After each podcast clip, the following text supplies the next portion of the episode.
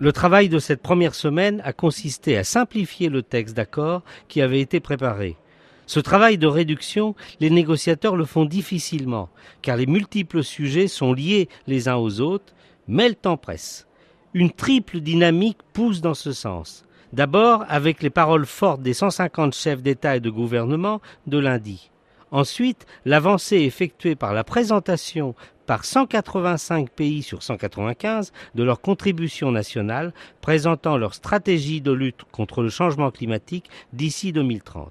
Enfin, les nombreux débats et expositions organisés par les pays, les entreprises et la société civile, plus divers que jamais, stimulent la négociation. Maintenant, les points difficiles de négociation focalisent l'attention, avant que ce week-end, les ministres des pays prennent la main après les experts techniques.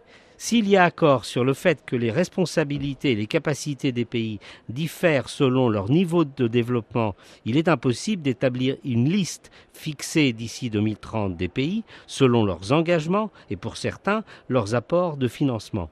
Il va falloir, et c'est normal, s'en remettre à un processus progressif dans le temps qui soit flexible, équitable et tienne compte des évolutions économiques.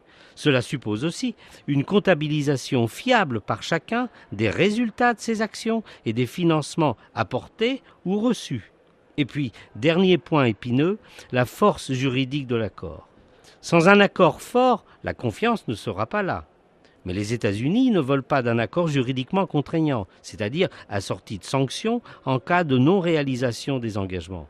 En outre, on ne peut pas contraindre les pays en développement à réaliser ce qu'ils ont inscrit dans leur contribution s'ils n'obtiennent pas l'accès indispensable aux technologies, au financement de la part des pays développés. Les négociations se poursuivent pour mobiliser les 100 milliards de dollars d'ici 2020. Sans garantie en la matière, beaucoup de pays hésiteront évidemment à s'engager.